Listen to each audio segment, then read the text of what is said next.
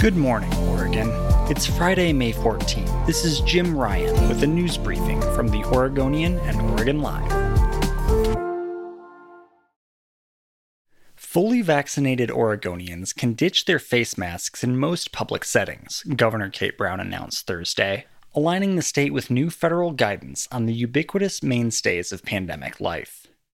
Beginning Thursday, Oregonians who are fully vaccinated no longer need to wear masks in public settings, with a few exceptions, including at hospitals, healthcare clinics, jails and prisons, long term care facilities, and when riding on buses, trains, planes, or waiting in an airport. The full scope of the changes is not immediately clear, however, and spokespersons for the Oregon Health Authority and Brown did not directly answer detailed questions about how the changes will apply to businesses but it appears Brown's announcement will soon cover retailers and other workplaces so long as they verify the vaccination status of employees and, potentially, customers. Brown said the Oregon Health Authority will provide updated guidance in the days ahead. Notably, the changes will not apply to schools. Oregon's top transportation decision makers on Thursday unanimously approved a plan to spend $3 million on 82nd Avenue this year to improve pedestrian crossings at several sections on the five lane urban highway as soon as possible. They are also lowering the speed limit on the busy street and its entire route inside Portland city limits. The state expects to begin installing new speed limit signs on the roughly 8 mile stretch starting next week.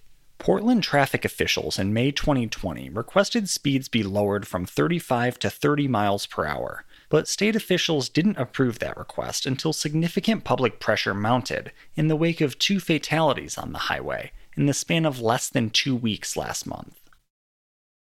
The Oregon House of Representatives on Thursday passed Senate Bill 704, which bans the LGBTQ panic defense. The bill now goes to Governor Kate Brown to sign into law.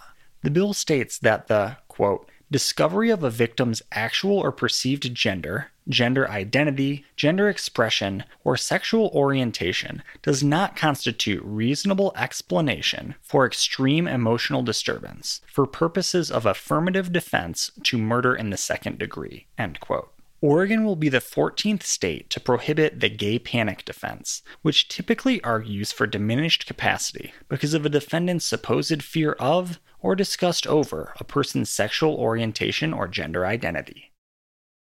Students by the thousands appear to be steering clear of Oregon's public and community colleges this fall. Early figures suggest enrollment could be 5% lower this fall compared to a year ago, which itself was a historically bad year for Oregon higher education due to the pandemic. Through April, the state's public colleges had received the fewest financial aid applications since 2009, which administrators attributed to lingering concerns about the pandemic and the economic impact of the virus. The state's two highest profile universities, the University of Oregon and Oregon State University, say they're doing fine. Oregon State said it's enjoying record numbers of applications. The state's community colleges, on the other hand, may suffer the hardest blow. Financial aid applications from prospective community college students are down 44% from the same time last year. Thanks for listening. You can support our local journalism by subscribing to Oregon Live go to OregonLive.com slash pod support.